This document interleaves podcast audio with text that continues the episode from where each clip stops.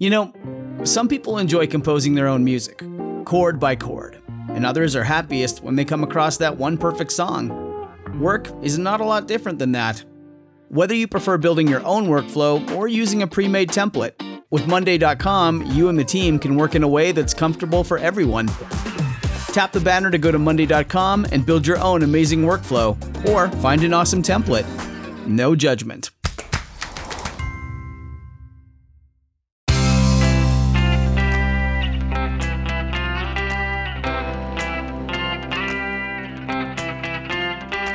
Changing your life one story at a time. This is the Chicken Soup for the Soul podcast with editor in chief, Amy Newmark. Hey, it's Amy Newmark with your Chicken Soup for the Soul. So, you remember middle school, right? And the cafeteria and the groups and changing your friends and how everything was changing. And it was sometimes exciting, but also too often it was kind of painful.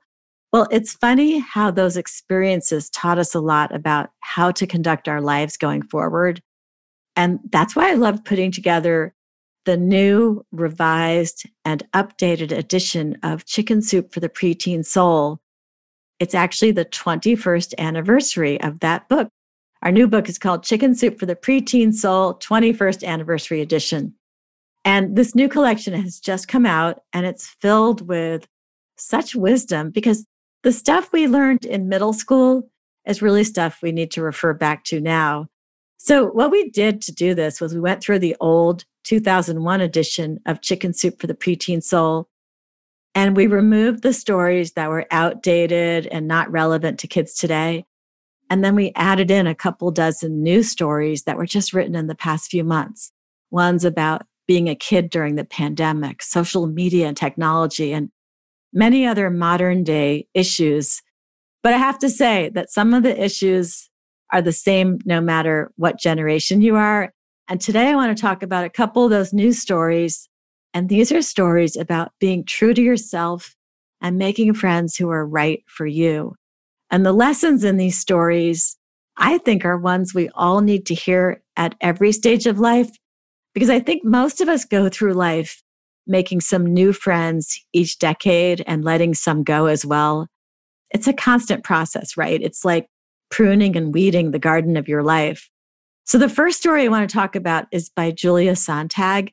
And it's cool that we have just published her because she is the daughter of one of our very regular contributors, Diane Stark. But we didn't know that she was the daughter when we chose her story. And we've watched this girl grow up in her mother's stories. So it's cool that now she's a chicken soup for the soul writer too. And Julia's story is about how she started off by talking to some friends while standing in line in the cafeteria at her middle school. And she was telling them a story, but her friend Elizabeth interrupted and started calling her Coco. And everyone else was laughing about this. Julia says, Elizabeth was one of the girls that everyone wanted to be friends with. She always had the nicest clothes and told the funniest jokes. She seemed to have everything. I felt lucky to be friends with her. But later that day, Julia was trying to tell her story again, and Elizabeth interrupted her again, calling her Coco. And Julia had no idea what it meant, but everyone seemed to think it was funny. So she decided it was some kind of a cool code word.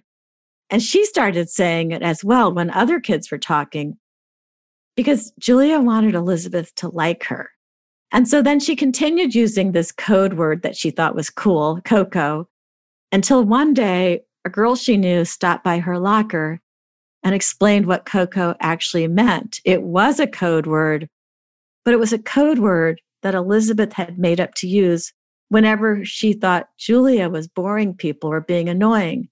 Everyone knew what it meant except Julia.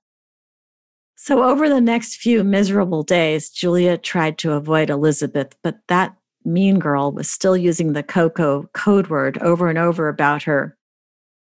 After a few days, Julia realized she had to find a new table to sit at for lunch. So she nervously approached a table where there were three girls who she knew, and she asked if she could join them. You remember this? Do you remember what a big deal it was to change tables? Well, luckily, these three girls welcomed her.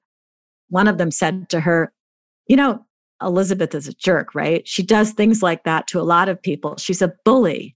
And I got tired of it. That's why I stopped hanging out with you guys. You didn't deserve to be treated that way, and nobody else does either. And then Julia realized how often she'd laughed when Elizabeth had made fun of someone else. It took that girl, that mean girl, turning on her for Julia to leave that so called popular group. Well, moments after Julia joined this table, another girl from the popular table showed up asking if she could sit with them. She said that with Julia leaving, she figured she would be Elizabeth's next victim. And Julia concludes her story by saying, Middle school is a tough time for almost everyone.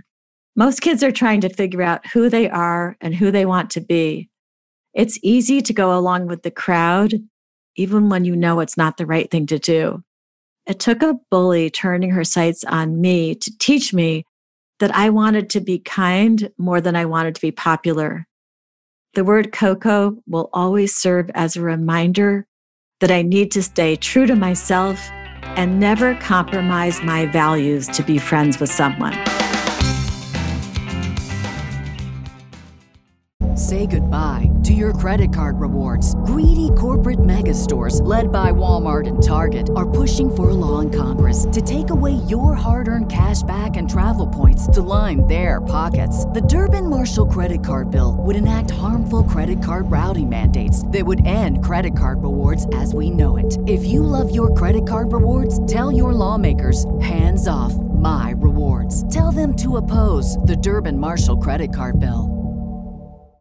So Julia realized what true friends were supposed to be like and how she should never compromise her natural inclination to be nice in order to fit in with a group of popular girls who are really bullies. And Frances Amelia Spadoni had the same experience when she started middle school. She immediately noticed that what she had seen in movies about cliques was very true for her school. There were so many cliques. And if you didn't belong to one, then you had to be by yourself or in a very small group. And also, some of the cliques were really mean. So, Frances Amelia soon realized that there was a girl she knew, her neighbor, who was popular. And that popular girl asked Frances Amelia to sit at her table. Frances Amelia says, A part of me didn't want to be popular, but the other half couldn't help it. So I sat with my neighbor. I made so many friends that I felt accepted but I felt guilty for leaving my best friend to sit with the popular clique. So I invited her to sit with me. So her best friend joined the popular group also, but then she changed. She dressed differently, she acted differently, and she talked differently. She got popular fast. And everything went wrong then. Frances Amelia didn't want to sit with the mean popular girls anymore, but her old friends wouldn't take her back. Her best friend was now with the popular girls. So she started skipping lunch just so she wouldn't have to sit alone. Frances Amelia says she had been taught what to do by her neighbor, how to get a boyfriend, where to shop, what to say, all the rules of being popular. But she didn't want to do those things anymore. She says, I just couldn't take it anymore. I talked to my mom about it and she told me, just be you. Well, now Frances Amelia is in high school and she's finally back to being herself. She finally made real friends in eighth grade. And she's doing the exact opposite of what her neighbor told her to do. And because she's being her true self, she knows that these are the friends that she's going to keep. I'm Amy Newmark. Thanks for listening to these stories from Chicken Soup for the Preteen Soul, the 21st anniversary edition. You can go to our website, chickensoup.com, and click on the podcast button to read more about this book. And you'll find it wherever books are sold, including Walmart, Barnes and Noble, Books a Million, and Amazon. If you'd like to share your own stories, you can become one of our published writers. Just check out the Submit Your Story part of our website. You'll see what we're working on. You'll see our story guidelines. You'll see a form that you fill out to send in your story for consideration. Do it because we're always looking for new storytellers to join the Chicken Soup for the Soul family. And please come back for our next episode to hear from Kristen Cusato, who is a real expert on elder care and dementia. Kristen has been working in the Alzheimer's and dementia field for many years, and we're going to talk about some of her best tips including why it's totally okay to tell your mom that she's right, that there is a man hiding under her bed.